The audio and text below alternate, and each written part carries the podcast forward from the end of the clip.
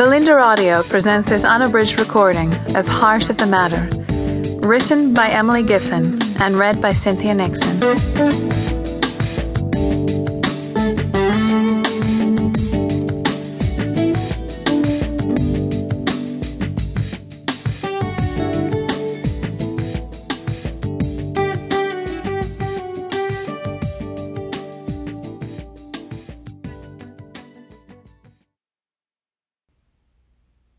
Chapter 1 Tessa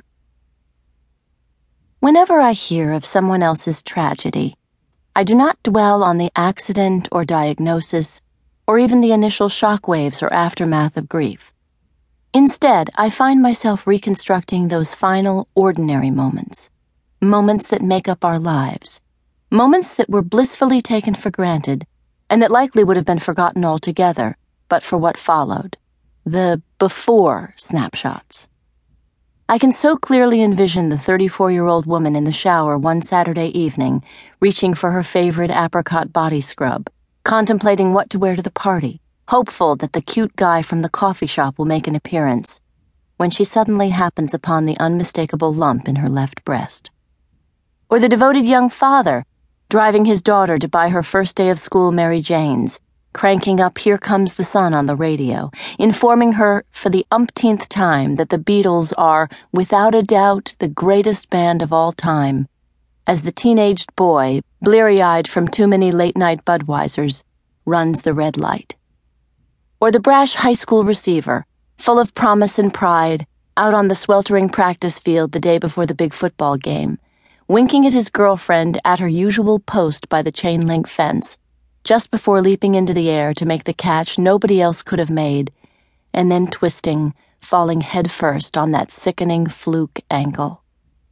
I think about the thin, fragile line separating all of us from misfortune, almost as a way of putting a few coins in my own gratitude meter, of safeguarding against an after happening to me, to us, Ruby and Frank, Nick and me, our foursome, the source of both my greatest joys and most consuming worries. And so when my husband's pager goes off while we are at dinner, I do not allow myself to feel resentment or even disappointment. I tell myself that this is only one meal, one night, even though it is our anniversary, and the first proper date Nick and I have had in nearly a month, maybe two. I have nothing to be upset about, not compared to what someone else is enduring at this very instant. This will not be the hour I have to rewind forever. I am still among the lucky ones.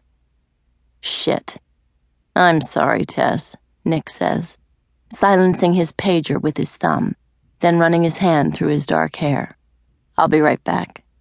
I nod my understanding and watch my husband stride with sexy, confident purpose toward the front of the restaurant where he will make the necessary call.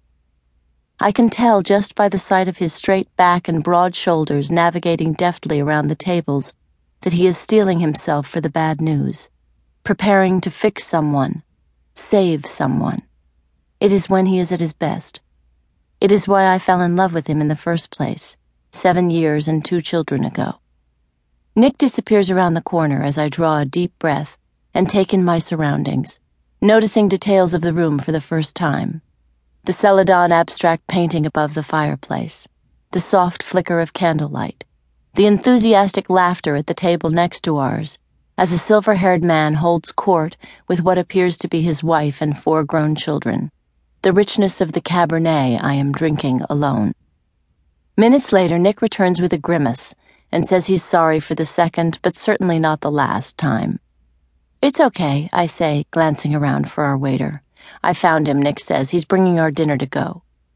I reach across the table for his hand and gently squeeze it.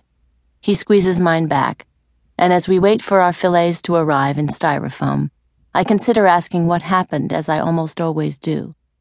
Instead, I simply say a quick prayer for the people I don't know.